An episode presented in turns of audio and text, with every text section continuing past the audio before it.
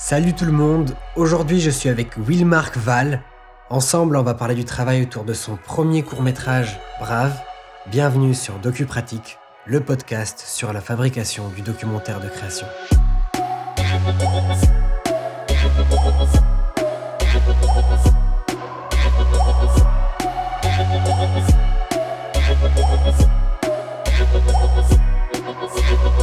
Salut Marc, ça va? Salut, ça va et toi? Ouais, très bien. Écoute, euh, bienvenue chez moi. Bah, merci de m'accueillir. Voilà, ce nouvel épisode pour parler de ton film Brave, que j'ai adoré découvrir. Euh, moi, en fait, euh, on s'était rencontrés, enfin, en tout cas, on s'était parlé il y a très longtemps, je crois. Et puis, on s'est revu Jamel Comedy Club pendant les talents en cours. Là où tu pitchais, oui. Voilà, là où je pitchais un court métrage de fiction. Et, et d'ailleurs, mais je sais même plus où est-ce que comment c'était parlé au début Est-ce que c'était par les réseaux ou c'était parce qu'on s'était croisés euh? Non, je crois qu'on s'était croisés quelque part, une soirée ou un événement, quelque chose comme ça. Ça doit être ça. Ça doit être ça. Et écoute, du coup, euh, pour euh, commencer, j'aimerais savoir un petit peu comment, voilà, t'es arrivé au cinéma, quel a été ton parcours qui t'a amené jusqu'ici et à ton premier film documentaire, du coup, produit. Parce que tu avais fait d'autres choses avant, c'est ça, mais, mais bref, c'est ton premier film documentaire produit. Voilà, que j'ai terminé en même temps qu'un autre, qu'une fiction. C'est ça. Et, du coup, comment t'en es arrivé euh, à faire du cinéma? Eh ben, écoute, moi, je m'étais d'abord orienté vers des études de journalisme. Et à la fin de ces études, je me souviens, il y avait un, un concours sur des films qui était organisé par une de mes profs en réalisation, qui était euh, Place aux grands hommes. Et dans ce concours, fallait choisir une femme célèbre ou un homme célèbre du XXe siècle et réaliser un petit documentaire. Et la manière dont je l'avais tourné, moi, j'avais choisi Sartre. Euh, il y a à la fin, il y a un producteur d'M6 qui est venu me voir et qui m'a dit ah vous vous devriez faire du cinéma. Et là, je suis un peu retombé sur un sur un rêve d'enfance.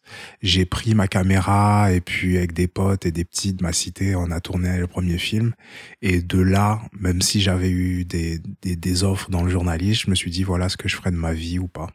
Donc j'ai euh, j'étais à la fac, j'ai demandé une équivalence. J'aurais aimé tenter la FEMIS, mais j'ai pas pu essayer parce qu'à l'époque, quand t'es de nationalité hors UE et je suis haïtien, euh, et ben c'était 10 800 euros l'année.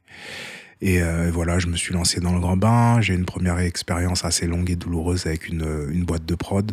Ça s'est pas très bien passé. Puis ben voilà, j'ai j'ai j'ai travaillé sur ma fiction euh, avant que les lumières s'éteignent, qui a pris un peu de temps à se à se concrétiser. Et dans, dans le même temps, ou plutôt à la fin, j'ai pu euh, pitcher Brave, le film dont, dont on va parler au Jamel Comedy Club, et ensuite euh, le, le réaliser. Du coup, comme quoi, euh, un bon compliment, en tout cas des, des mots d'encouragement peuvent vraiment changer une vie, quoi, parce que ces mots, au final, t'ont vraiment permis de, te dire, ok, moi aussi j'ai le droit de faire du cinéma. C'est ça, et c'était vraiment retombé sur un rêve d'enfance. Moi, je suis, je suis vraiment amoureux de cinéma depuis euh, le plus jeune âge. Ça a commencé euh, bah, tout petit. Moi, je regardais les films de kung-fu avec mon, mon père, les films un peu kung-fu, fantasy, etc.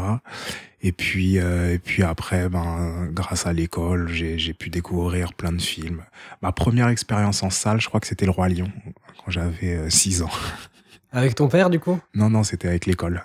Ah, d'accord. Après, j'ai vu, on m'a, j'avais vu le Gone du Shabbat, j'ai vu, j'ai vu pas mal de, de, films à cette époque, mais, euh, mais voilà. Et puis j'étais très fan des, des Indiana Jones, des E.T., etc., tout le cinéma de Spielberg. Et, le documentaire, du coup, comment c'est arrivé euh, Enfin, parce que et, la fiction, en fait, en fait parce que tu, tu me parles de journalisme. Du coup, le documentaire, c'est venu par le, euh, par le journalisme, et la fiction, en revanche, ça a toujours été aussi un désir à côté. Pas vraiment. Après, je me suis jamais vraiment posé la question de documentaire ou fiction. Moi, depuis que je suis petit, j'aime raconter des histoires. Même quand j'étais adolescent, je me baladais toujours avec ma caméra, mes potes, etc. On se filmait. On avait créé un blog où on racontait des, un skyblog à l'époque où on racontait une fausse histoire. Et, du coup, moi, j'aime pas trop cette euh, démarcation documentaire-fiction. Il y a, juste euh, des histoires qui marchent ou pas. Et, et, et là, pour Brave, vu que c'était un sujet tiré de ma, de ma vie et des faits réels, et ben le documentaire euh, s'adaptait euh, s'adaptait un peu mieux. Et même dans la fiction, j'aime toujours avoir des fictions qui s'ancrent dans le réel, un peu comme peut faire euh, Jean-Stéphane Sauvert avec Johnny Mad Dog, avec Johnny Mad Dog qui lui vient du documentaire et qui s'est mis à faire des fictions. Et j'espère que dans un futur proche, si je fais des fictions, et eh ben, ce sera des fictions qui auront une part documentaire. D'accord, oui, en, tout cas, l'histoire de Brave, elle est incroyable. Euh, c'est une histoire hyper personnelle. Est-ce que tu pourrais resituer un petit peu le film pour les gens qui l'ont pas vu? Oui, alors euh, Brave, c'est euh, c'est un film où je suis ma mère qui rentre en Haïti pour organiser une cérémonie vaudou en l'honneur de ma grand-mère, parce que ma grand-mère était prêtresse vaudou. Et dans la tradition, un an et un jour après la mort d'une prêtresse vaudou, ses enfants doivent organiser la cérémonie, enfin une grande cérémonie en l'honneur de l'esprit qu'il a choisi. Euh, sauf qu'en 26 ans, depuis que ma grand-mère est morte, ma mère n'a jamais pu à cause de la situation d'Haïti. Et là, nous sommes rentrés en 2021 pour euh, enfin accomplir ce, rite. Et c'est quelque chose, si on ne le fait pas, ça peut être la cause de malheur dans la vie parce que c'est comme solder une dette ou quelque chose qui n'aurait pas été fait. D'accord. La question que je me pose, c'est euh, comment ça s'est passé alors que euh, tout comme moi, euh, quand on s'était revu euh, au Talent Comedy Club, au Jamel Comedy Club, tu as été, aussi, tu as fait partie du dispositif, Talent en cours, je crois, pour pitcher ton film? Exactement. C'est ça et du coup, comment ça s'est passé, en fait, déjà l'écriture avant Talent en cours? Au départ, j'avais eu, j'avais eu cette idée et puis je voulais, j'ai proposé à ma mère d'en faire un documentaire et au départ ça prenait une forme, on va dire peut-être un peu plus classique avec des interviews et je remontais un peu la trace de ma grand-mère et à l'époque en 2019 je venais de terminer le, le tournage de ma fiction. Je voulais partir avec une caméra et un pote chef op et euh, partir à deux parce que ma grande tante, donc la sœur de ma grand-mère, a la santé assez fragile et elle était euh, très malade. Donc euh, j'ai voulu me dépêcher, j'ai fait un petit crowdfunding et et, et, voilà, il se trouve que la situation était beaucoup trop dangereuse à l'époque, enfin surtout dans ma zone, les bandits avaient bloqué la route et on pouvait pas y accéder. Donc du coup, un mois après, Talent en cours m'a au, au Comedy Club m'a contacté et ils m'ont proposé de venir pitcher. De là, ça, ça, ça a développé le projet. J'ai eu un intérêt de France 3 qui elle m'a envoyé voir des, des, des boîtes de production. J'ai trouvé une super productrice, Marie Agnelli de IC Productions, qui m'a accompagné dans l'écriture. J'ai déjà déposé avant au CNC euh, tout seul euh, pour l'aide avant réalisation. J'avais eu un PSR, un peu se représenter. Et puis ensuite, quand on l'a déposé avec ma productrice, là, on a eu l'aide. Voilà. Donc tout s'est tout s'est assez bien goupillé. Mais pour Talent en cours, tu avais déjà déjà écrit un dossier, j'imagine? Oui, j'avais un petit dossier, mais qui avait une forme euh, totalement différente de de ce que c'était. C'était un film qui était beaucoup plus axé sur l'esprit par rapport à l'histoire de ma grand-mère. Tandis et c'est justement grâce au retour des tuteurs de talent en cours que j'ai pu euh, prendre cet angle très personnel de suivre ma mère et qui doit accomplir ce rite avec quelque chose de l'ordre du deuil derrière tout ça. Et j'étais il y a pas longtemps à une, conférence une table ronde de ADOC, je sais pas si tu connais, c'est une, une association euh, de documentaristes qui euh, parlait de la place du dossier dans le travail de documentariste. Et, justement, toi, le dossier, comment tu l'as vécu? Est-ce que, parce que je sais que tu écris beaucoup, euh, enfin, à chaque fois qu'on se voit, je sais que tu as énormément de projets d'écriture, tu es hyper prolifique. Comment tu vis le dossier en documentaire? Est-ce que, euh, justement, tu as l'impression que les évolutions du dossier t'ont vraiment permis de, préciser le film? Ou euh, tu sens que c'est un poids pour toi parce que tu, tu considères que tu es plus. Euh, justement, tu aimes bien aller prendre ta caméra et commencer à filmer? Non, moi, clairement, je trouve que le dossier a permis de préciser le film. Si j'étais parti euh, tout seul, comme ça, le film aurait été beaucoup moins précis et je pense que je serais passé à côté de beaucoup de choses. Tandis que, que là, toutes les étapes d'écriture m'ont permis vraiment de, de recentrer à chaque fois le sujet. Qu'est-ce que je veux raconter? Qu'est-ce que je veux vraiment raconter? Sinon, ça aurait fait quelque chose de peut-être trop large et qui, qui, qui s'étiole un peu dans, dans du folklore, dans le vaudou, etc. Tandis que là, j'ai les, les étapes d'écriture m'ont vraiment permis de préciser ça, la trajectoire de ma mère et m'interroger sur la manière dont je voulais raconter ça. Est-ce que je me mets en scène ou pas? Euh, Avec quel médium? Là, j'ai utilisé des cassettes audio, etc. Donc, j'ai vraiment pu préciser ça. Et justement, ces cassettes audio jouent un, un grand rôle parce qu'elles m'ont permis de structurer le, le récit. Et ça, dès le départ, dès le dossier, je savais que j'avais un, j'avais un matériel vraiment très très très très puissant. Ces cassettes audio de ma grand-mère euh, qu'on a retrouvé des années 90 quand elle se les échangeait avec ma mère entre la France et Haïti, et ben ça, ça m'a permis de vraiment écrire le dossier. Après, je t'avoue que c'était une, une, une, phase assez douloureuse parce que le dossier était très gros, je crois, il fait une cinquantaine, une soixantaine de pages. Ah oui. Et à chaque fois qu'il fallait y retourner pour réécrire, c'était parfois un peu dur. Et tu parles là depuis tout à l'heure d'étapes d'écriture. Justement, quelles ont été les étapes pour toi? Est-ce que ça a commencé avec euh, une sorte de brainstorming que tu as, que as ensuite euh, préciser enfin, C'est quoi quand tu parles d'étapes? Ben, Au départ, ça faisait deux pages. Avec, euh, tu vois, c'était plus des, des, choses qui étaient comme euh, des thèmes ou des sujets à aborder.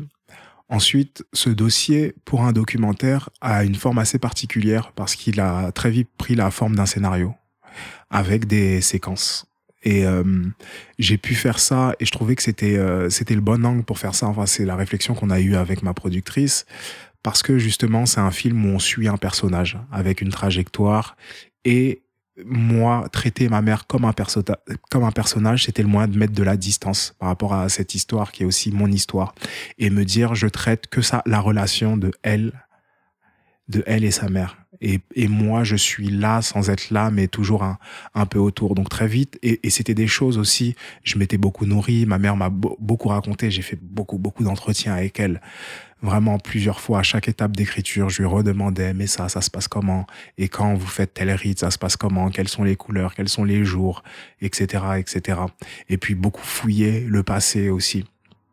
J'ai fait des fiches sur la vie de ma grand-mère, sur euh, la vie de ma mère et sur euh, cet esprit pour vraiment essayer de, de, de lier les trois.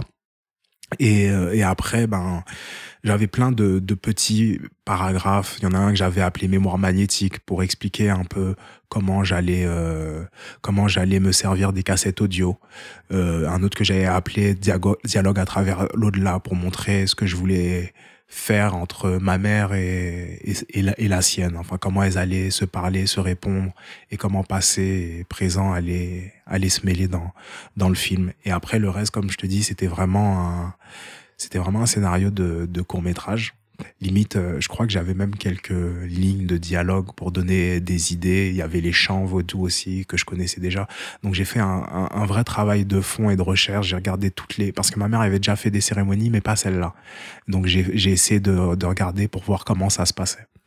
Après, tout ne s'est pas passé comme dans le dossier, évidemment, mais euh, ça permettait d'avoir une idée très claire. Et justement, même quand la première fois, on avait eu un des retours du CNC qui nous disait « Oh, on dirait que le film est déjà fait ».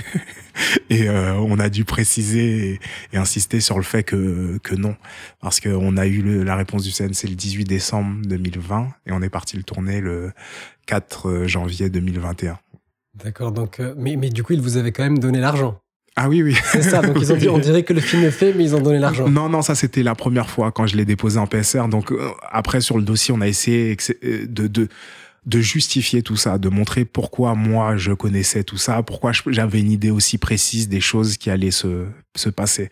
Donc oui, le dossier n'avait pas une forme classique, on va dire, de, de dossier de documentaire, il ressemblait déjà plus à une fiction. Mmh, du coup, PSR peut se représenter euh, ça. au CNC.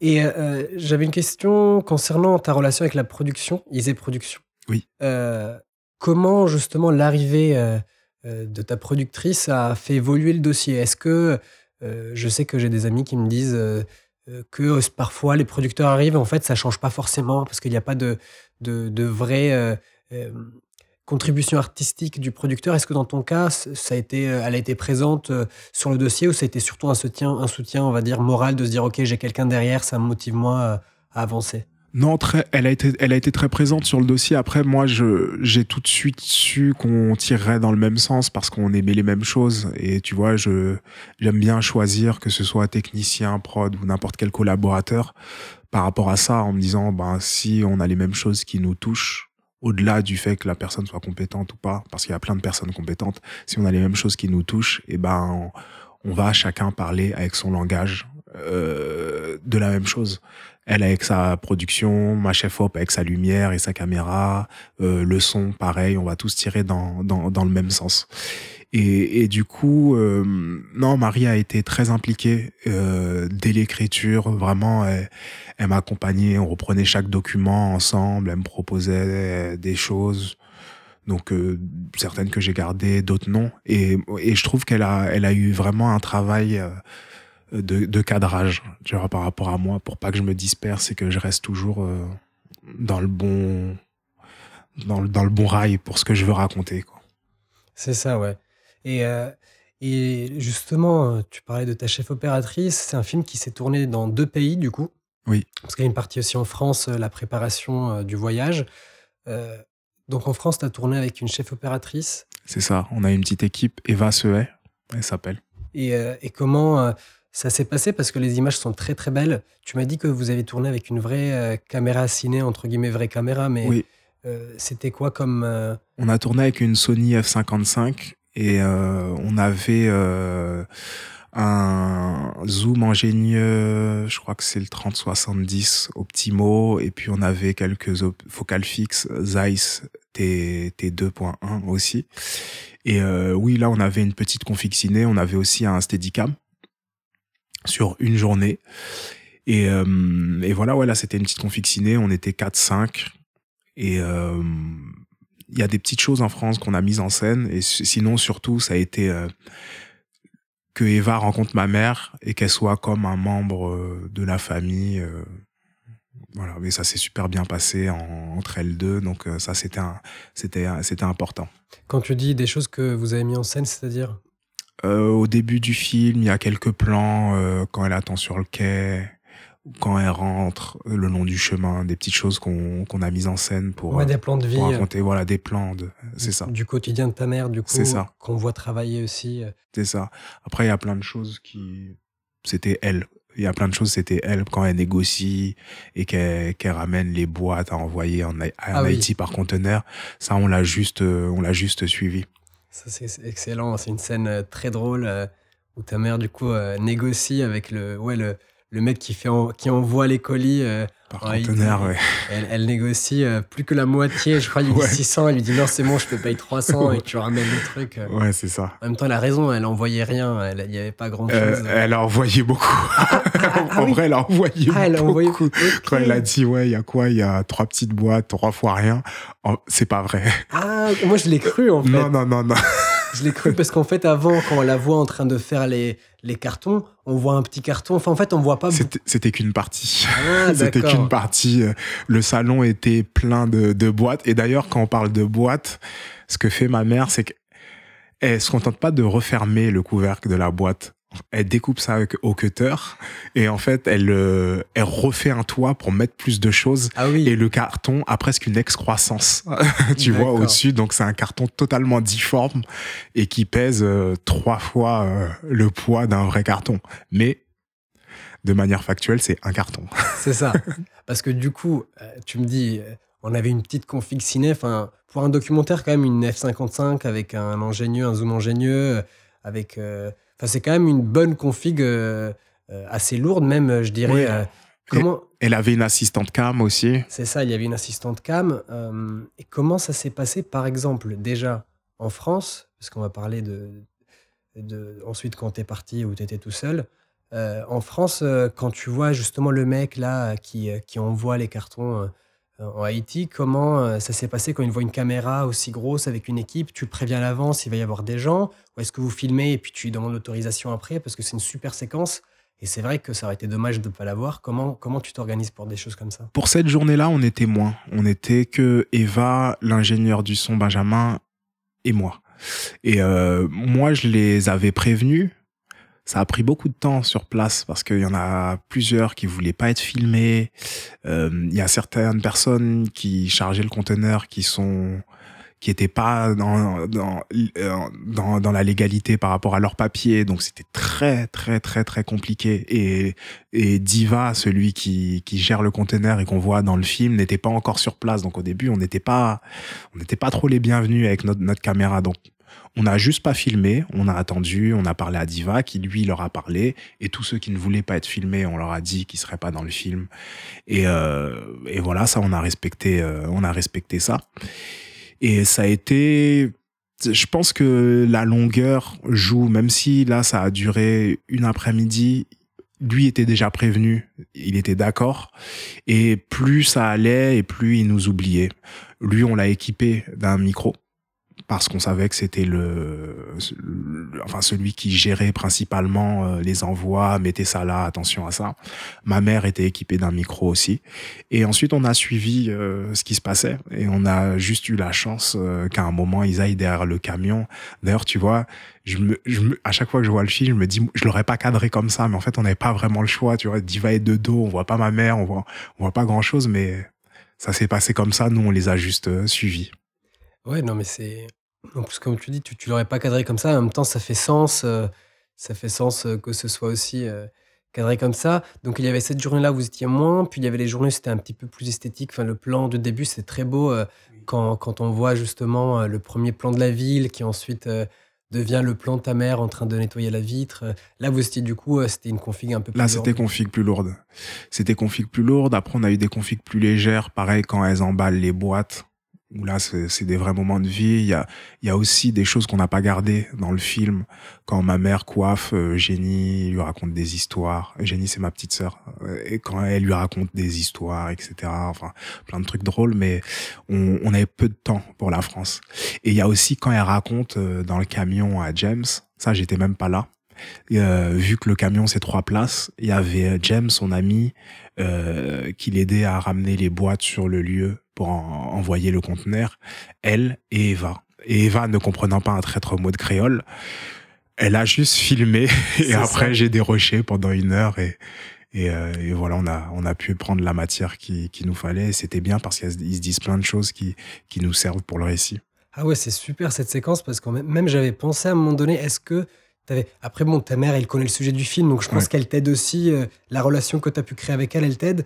Euh, dans ce qu'elle dit, parce que je me suis dit, ah, est-ce qu'il lui a dit de parler euh, justement de, de ça, de ce qu'elle allait faire? Parce que là, il explique tout. Oui. Mais non, moi, je lui ai rien dit. juste, je sais, parce qu'en fait, ça, ils sont arrivés à ça à la fin.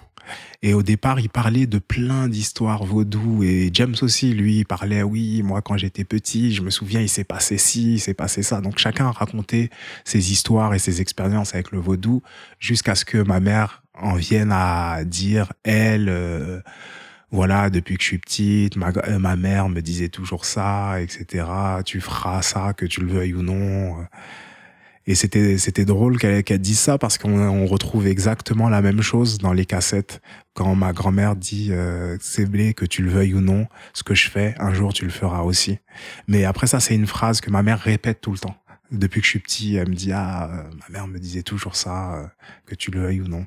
Donc c'est un discours que je suis habitué à, à entendre et qu'elle raconte souvent. Et est-ce que le rapport avec ta mère a été facile à gérer ou difficile? Parce que du coup, comme, comme elle te connaît, c'est une mère, elle pourrait te dire Ah non, mais je sais ce qu'il faut mettre dans le film, ce qu'il faut pas mettre. Est-ce qu'elle a, elle a eu un peu ce rapport-là ou sinon elle s'est vraiment dit Non, ça, elle m'a laissé faire, elle m'a fait confiance. Là-dessus, le rapport, il a été parfois un peu dur avec la fatigue, les choses qu'il fallait faire ou pas, parce que moi, j'étais aussi réalisateur et fils en même temps. Donc, euh, des fois, je je pouvais pas couper à certaines choses. J'ai dû aider à la préparation. Par exemple, en Haïti, j'ai dû poser la caméra deux jours et repeindre, aider à repeindre le péristyle. Donc, euh, les choses étaient parfois dures comme ça, niveau euh, organisationnel et fatigue, gestion de fatigue. Mais ça, sur, sur le film, elle m'a totalement fait confiance, en fait. Et donc, justement, en Haïti, tu étais tout seul, en fait, à la caméra? Tu quoi comme, euh, setup euh, matériel euh, là-bas et comment ça s'est passé le tournage pour toi eh ben, on a su, enfin, ma productrice m'a dit que c'était trop dangereux, elle avait raison d'envoyer une équipe en Haïti parce qu'il y a beaucoup de kidnapping et le pays est aux mains des gangs. Donc, je suis parti tout seul avec ma mère et j'avais deux gardes du corps armés tout le temps avec moi. Donc, fort de cela, on a commencé à explorer des, configurations avec euh, Eva. euh, ma chef opératrice. Donc on a essayé deux configs au départ avec une FS7 euh, chez Pana et aussi euh, une autre avec une un Sony Alpha 7S 2 mais un zoom avec un zoom ingénieux Optimo un, un, gros zoom ciné. Et il y en avait aucune qui, qui était vraiment bien parce qu'avec le zoom, c'était très déséquilibré et puis il y avait plein de petits trucs à, à agencer pour que la config euh, marche. Et puis la FS7, je me sentais pas bien avec. Et surtout, c'était très gros, très voyant. Et il se trouve que moi, j'ai ma, j'ai ma propre caméra, j'ai une Blackmagic Pocket 4K. Et on a choisi de, de prendre ça d'une part parce que ben je serais plus à l'aise et plus réactif avec, et dans le même temps, Eva a, a trouvé un film qui a été fait par un, un chef opérateur euh, à la FEMIS à Ouagadougou avec une config qu'on a trouvé très intéressante pour le cachet qu'elle offrait. C'était cette Black, c'était non, c'était la précédente Blackmagic avec euh, des vieilles optiques ingénieux rétrofocus, des optiques euh, super 16 mm. Et on a beaucoup aimé le, look que ça avait. Donc on s'est dit euh, qu'on allait chercher. Il, se, trouve que moi j'avais déjà un de ces objectifs euh, très rétro 1768 ingénieux et on a cherché un 15 mm qui ouvrait à 1.2 donc euh, qui nous permettait de tourner les scènes de nuit sans trop de, difficultés parce que j'y viendrai après mais là-bas le courant etc c'est une grande enfin c'est un, c'est une grande question. Et euh, j'ai cherché ce mini objectif partout j'en trouvais pas qui arrivait à temps pour que pour mon départ. Et là à un moment je sais même plus comment sur un forum je suis tombé sur un chef opérateur je lui ai envoyé un message sur Instagram. Il m'a dit, bah, il se trouve que oui, cet objectif traîne et si tu veux, bah, je peux te le vendre. J'avais cherché à le vendre, mais personne n'en voulait. Et il était dans le 19e à Paris. Je suis passé le voir. J'ai acheté l'objectif et tout est, tout est bien tombé. Et, juste pour finir sur la config, j'avais un, un Mixpre 3 que j'avais attaché en dessous parce que je suis resté 23 jours sur place et comme j'avais pas le temps de faire des repérages ou quoi que ce soit, je me suis dit ben fallait que je sois prêt. C'était euh, repérage, préparation, tournage, enfin tout en même temps. Du coup, le Mix Pre 3 qui est une euh, Mix Pre 3 qui est une mixette euh, pour pour le son. Exactement. Donc j'avais j'avais cette mixette que j'ai j'ai fixée sous ma caméra. J'avais aussi un système avec une ceinture pour que ça me soulage un peu euh, un peu les, les bras donc avec une sorte de bras articulé qui reliait la caméra à ma ceinture euh, pour euh, et, et, pour pouvoir tenir surtout dans ces cérémonies qui étaient très longues de 22 heures à 4 5 heures du matin chaque soir pendant huit soirs. Et j'avais ça et puis un micro posé sur la caméra un micro directionnel avec des HF ça, c'était un peu difficile à gérer, je t'avoue. Des fois, j'oubliais de lancer le rec sur le sur la ah mix. Donc, on avait quelques plans sans quelques plans sans, sans son, mais parce que je me concentrais sur le, le cadre et je devais aussi faire le point. Hum, hum, hum. Ça faisait beaucoup de choses à faire. Ça, ça, faisait un peu beaucoup, mais bon. Après, tu m'avais dit que tu avais quelques jours un chef-op qui était euh, un, un ingé son qui était passé? C'est ça. Pendant dix jours, j'ai eu un ingé son. C'était, on avait calé ça sur la période euh, cérémonie, mhm. les huit jours de cérémonie, et, et voilà, il m'a aidé à prendre quelques sons aussi de la nature, des sons. Ça t'a déchargé un petit peu, en tout cas, déjà de. Carrément. De pas penser à ça en plus. Euh. Carrément, oui. Et comment ça s'est passé? Alors, la première séquence qui marque dans le film en Haïti, c'est l'arrivée. C'est-à-dire qu'il y a ta mère qui arrive, je crois, en voiture, qui commence à dire bonjour à tout le monde, et toi, tu es déjà là en train de filmer, et, euh, et, en fait, les gens ne, ne, regardent pas la caméra, etc. Alors, comment s'est passée cette séquence? Est-ce que. Euh, euh, parce que est-ce que tu étais arrivé avant et que tu les as prévenus? Tu vois de quoi je parle ou pas? Ah oui, oui, la séquence de son arrivée à elle. tu parles pas des plans d'Haïti Non, non, c'est ça, la, séquence de son arrivée à elle. Eh ben, pour te dire vrai, celle-là, on l'a remise en scène parce que l'arrivée ne s'est pas passée du tout comme on pensait. Ok. Euh, on est arrivé, il y avait personne, hmm. quasi. Il y avait personne. On était, euh, les gens sont arrivés au compte-goutte. Euh, enfin, je trouvais que c'était hmm, difficile à, à monter. Et je me suis dit bon, on verra. Mais avant de partir, il y avait des danses en fait qui continuaient euh, où, il y avait une dernière danse même si c'était plus la cérémonie c'était elles dansaient comme elles ont l'habitude de se réunir pour danser et prier et je leur ai dit bon ben vous on fait une on fait une petite arrivée et euh, je me suis dit que ça pourrait faire bien le contraste entre elle qui est plutôt seule en France et dans ces grands ensembles ces bâtiments très froids et euh, toute cette chaleur et son rôle central en, en Haïti. D'accord. Donc les gens ont joué le, ont joué le jeu en tout cas. C'est ça. Euh, parce qu'il y a beaucoup de monde. Euh, enfin, on le voit aussi pendant les cérémonies. Il y a quoi? Il y a une quarantaine de personnes. Euh. Ouais, parfois plus. Parfois plus parce que je me je filmais pas. Les gens étaient même à, l'extérieur, enfin un peu partout. ouais, il y a, y a, beaucoup de monde. Après, après, sur tout le reste, ce sont des choses. Enfin, j'ai juste capté. Et et les gens là-bas, ils ont réagi comment? Comment tu as pu, leur, leur leur expliquer ce que tu étais en train de faire déjà? est-ce que, la caméra posé problème ou tu sens que justement, ils ont moins l'habitude, d'être filmés et du coup, ils ont un rapport à la caméra qui est, qui est aussi différent? Ben, j'ai cette chance, c'est que ce groupe Vaudou, avec toutes ces femmes, c'est c'est le groupe Vaudou qui a été créé par ma grand-mère et que moi je suis le petit-fils. Donc au départ, je suis arrivé sans ma caméra. Donc euh, je leur ai expliqué un peu ce que je voulais faire, je leur ai expliqué que c'était pour moi un moyen de rendre hommage à ma grand-mère. Et tout le monde attendait tellement cette cérémonie aussi depuis euh, des années, des années, que très vite elles m'ont oublié. Et euh, il y, a, y, a, des fois où je, je tournais plutôt en, en, longue focale, tu vois, par exemple quand elles font euh, la cuisine, etc. Je me mettais avec elles et puis j'ai passé passé du temps et des, des, bons moments avec elles. Des fois, j'allais me baigner à la rivière ou euh, où on rigolait sur certaines choses. Donc et elle me connaissait déjà, enfin elle m'avait vu tout petit. Euh, J'en avais revu certaines aussi quand j'étais rentré en Haïti en 2006. Donc euh, c'était c'était beaucoup plus facile, je pense, d'oublier euh, la, la présence de, de, de ma caméra. Mais tu, quand tu dis que tu avais été les voir avant, est-ce que c'est avant avant, c'est-à-dire avant de, de commencer le tournage? en, en, arrivant en arrivant sur place, il y, y, avait une réunion parce que c'était des réunions où euh, ils préparaient la cérémonie. Voilà, il faut faire ci, il faut faire ça. Tel jour, on va faire comme ci ou comme ça. Et moi, ben, euh, j'ai profité de cette réunion pour leur dire, euh, voilà, je vais faire un film là-dessus. Je suis ma mère. ce sera, je vais faire ça. Est-ce que ça vous dérange ou pas? Et j'ai reçu un un, grand oui de la part de tout le monde. Ah ouais, donc quand même, c'était un grand risque. Tu aurais pu avoir des gens qui. T'aurais pu. J'en ai eu quelques-unes qui m'ont dit Ah non, moi je veux pas être filmé. J'ai dit Pas de problème, euh, on, vous filmera pas.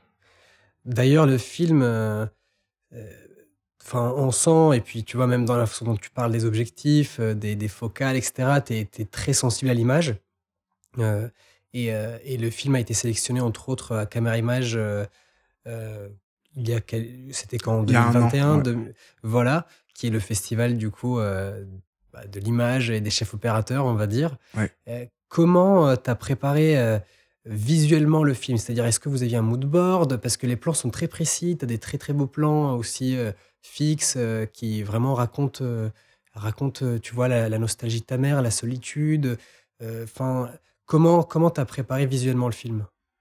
Bah écoute, oui, il y a eu un mood board. On, on, a regardé pas mal de photos. Je me suis beaucoup appuyé sur le travail de de Koutos, euh, un photographe qui a qui a qui a fait des, des superbes séries en Haïti et au Bénin aussi autour du, du vaudou. Mais il y a une série qui date de 97 euh, et je, je m'en suis rendu compte, mais que après, une fois que le film a été réalisé et projeté, qu'il y a certains plans qui faisait écho à ces plans-là, comme s'ils m'avaient imprimé. Ils sont différents, mais comme euh, il y a un moment des plans de mains quand elles sont habillées en blanc, des mains qui se tiennent.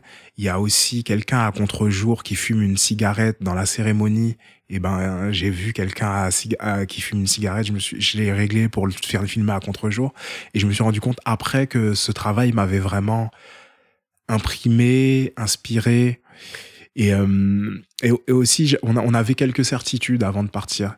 Moi, je savais, enfin, je trouve qu'il y a une mode ces derniers temps euh, qui est d'aller dans des pays tropicaux ou euh, des pays d'Afrique subsaharienne et de désaturer.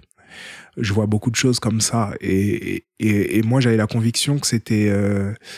Il y avait un contraste à jouer que c'était se priver de, de, de couleurs, de de, de, de, de, cette nature qui nous submerge, de toutes ces couleurs qui, qui sont liées à des odeurs. Enfin, moi, j'ai l'impression vraiment d'être submergé par ça quand j'arrive en Haïti.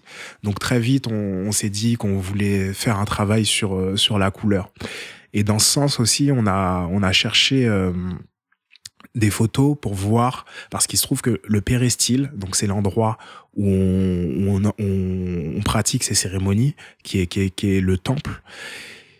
Il y a eu un ouragan qui était passé euh, un peu avant, et on nous a dit, si vous battez du tambour dans le péristyle, tout va s'effondrer. Plus les murs étaient un peu craquelés, etc. Donc il y avait des gros travaux à faire. Et je me suis dit que ça allait être l'occasion pour nous de repeindre le péristyle, qui était dans une sorte de rose et vert, qui était pas pas très beau. Et on a cherché, euh, on est tombé sur une photo, je crois, de Corentin Follen euh, avec Eva, où euh, il y avait une peau noire qui qui se mariait particulièrement bien avec ce ce bleu qu'on peut voir dans le film, il y avait du bleu et des poteaux rouges. Donc euh, moi j'en ai profité pour faire composer cette peinture en France et on les a envoyés par conteneur en même temps euh, que toutes les affaires pour la cérémonie. Et là-bas on a repeint les euh, on a repeint les, les murs, sachant que les peaux noires allaient forcément bien se marier avec avec ces couleurs là et on savait qu'on pouvait aussi s'appuyer sur ces grandes bougies qui font une une très grande lumière avec une cire naturelle euh, qu'on utilise dans les cérémonies vaudou et qui nous permettent vraiment de, de rehausser. Et puis Eva m'a beaucoup aidé aussi à, à, me préparer en amont. Par exemple, dans le péristyle, je avais, on, on, avait essayé de visualiser ensemble et, et elle m'a dit qu'il fallait tout mettre. Enfin, on avait quelques lumières, pas grand chose, mais qu'il fallait tout mettre d'un côté pour créer du contraste et, et des ombres. Et c'est vrai que ça marche, ça marche très bien. On a mis toute notre lumière d'un côté et l'autre, des fois, c'est juste les bougies qui relèvent, qui relèvent les niveaux. D'accord. Donc tu as, vraiment du coup euh, fait la, l'install lumière de, de là où vous avez euh, où vous avez fait la cérémonie. Oui, c'était pas grand chose. Il y avait deux tubes, deux tubes, et puis voir quelle ampoule on laissait allumer ou pas.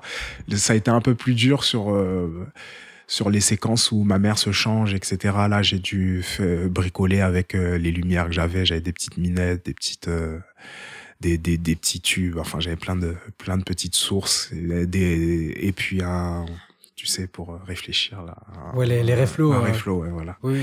Et, euh, et voilà, bah, j'ai essayé de me, j'ai essayé de me débrouiller, j'ai essayé de me débrouiller comme je pouvais. Bah, en tout cas, ça marche très bien parce qu'encore une fois, le festival a eu la reconnaissance à l'image. Euh, ouais. Voilà, et puis il a fait quand même beaucoup de festivals euh, depuis, depuis un an et demi. Ouais, surtout à l'étranger. Surtout à l'étranger. Ouais. Et et ce que je me demandais du coup, c'est euh, tu rentres euh, de là-bas avec combien d'heures? Ah, Tu voulais dire autre chose déjà pour ça? Ah oui, j'allais juste dire, euh, on, a, on a eu un article dans l'AFC.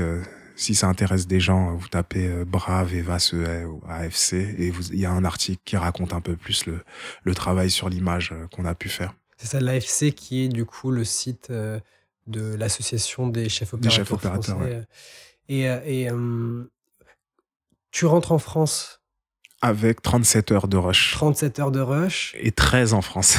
Et 13 en France. donc euh, au total, euh, c'est quoi ça 50, heures. de rush. Comment ça se passe euh, C'est une... Est-ce que le monteur ou la monteuse? La monteuse, ouais. Manon Falise. Voilà, Manon Falise. c'est quelqu'un que tu connaissais C'est la production c'est Marie qui t'a parlé d'elle? Non, c'était la première fois qu'on se rencontrait.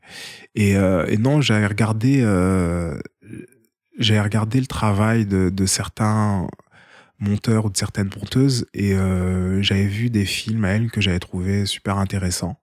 Et puis, ben, comme je t'ai dit pour tout le monde, on s'est rencontrés, ça a matché et, et, et, voilà. Et elle comprenait pas le créole, donc on a eu un gros travail de sous-titrage à faire au, au début. Mais euh, nous, on avait, on avait été préacheté par France 3 à 20 minutes. Et on avait 50 heures de rush, mais ça n'a pas été si compliqué que ça, dans le sens où euh, je crois qu'on a monté quoi? On a monté 8 semaines, 6 semaines, je sais plus, 6 semaines, ouais, je crois. Ça n'a pas été si compliqué que ça, parce qu'en fait, très vite, on a été face à deux films différents. C'était soit ma mère rentre en Haïti pour organiser cette cérémonie vaudou parce qu'elle a des problèmes, enfin elle a une sorte de malédiction dans sa vie en France, ou soit ma mère rentre en Haïti pour organiser cette cérémonie vaudou pour accomplir le deuil qu'elle n'a jamais fait. Et on a choisi euh, cette deuxième solution parce qu'il y avait quelque chose de beaucoup plus intime qui jouait, notamment par rapport à sa cassette, euh, aux cassettes, au déracinement, au fait qu'elle n'ait pas pu, revoir ma, ma grand-mère, etc. Donc euh, très vite, les choses rentraient ou n'en rentraient pas. Et comment elle t'a justement accompagné dans ce travail de narration? Est-ce que tu as vraiment l'impression, en tout cas, ces, ces deux axes d'histoire qui étaient, qui, que vous avez trouvé en tout cas quand tu es rentré, est-ce que c'est des choses que tu avais déjà trouvées par toi-même ou c'est elle qui t'a dit OK, regarde là avec ce qu'on a, il y a ces deux axes euh, qui, ressortent, euh, qu'est-ce que tu préfères? Comment ça s'est passé vraiment pour ensuite créer la narration du film? Bah, On s'en est rendu compte un peu ensemble en, dérochant, en essayant des choses. On a, on a surtout monté des séquences au début. Et ensuite, on, on a vu qu'il y avait ces, ces deux histoires possibles. Donc, euh, non, après, elle, elle vient de la fiction. Donc euh, ça c'était c'était vachement bien. Des fois des, des personnes pensent euh, d'ailleurs que ce documentaire est une fiction à cause du cadre, à cause de la manière dont il est construit, euh, et puis les, les, les, choix de mise en scène, qu'il n'y ait pas de voix off, qu'il n'y ait pas de questions. Euh, ça, ça, ça a été une question d'ailleurs qu'on qu'on s'est longtemps posée. Est-ce qu'on garde ma voix ou pas? Euh, Il y a plusieurs moments au début du film ma mère s'adresse à moi. Il y a aussi un moment quand elle, est face à ce radio cassette, et je l'ai mis dans une pièce, je lui ai dit enregistre une cassette comme comme tu avais l'habitude de le faire pour grand-mère et tu lui dis tout ce que tu aurais voulu lui dire et euh, on a posé la caméra, les micros et avec l'ingé on est sorti, on écoutait juste et pendant une heure bla bla bla, rien qui m'intéressait moi en tant que réalisateur. Et au bout d'un moment, je suis rentré dans la pièce et je suis assis juste à côté d'elle et je lui dis, j'ai commencé à lui parler. Est-ce que tu pensais qu'on reverrait qu'on ne reverrait pas grand-mère quand on a quitté Haïti, etc. Et là, euh, tout est sorti. Elle a, elle a limite tout vomi et elle m'a oublié en pleurant et en parlant à, la cassette. Et elle m'a oublié. Et longtemps, on s'est posé la question avec Manon est-ce qu'on garde ma voix ou pas?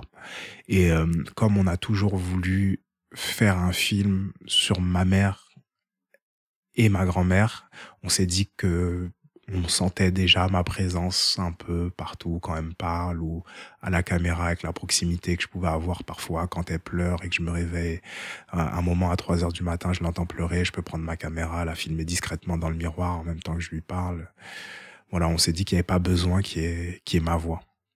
Et, et, et aussi, ce qui m'avait permis de d'essayer de préciser ça, Notamment, ma productrice m'avait conseillé de voir un film qui s'appelle, euh, euh, je crois que c'est Renault, Renault, Renault, Renault, Renault, Renault 11, Renault 12, je sais plus.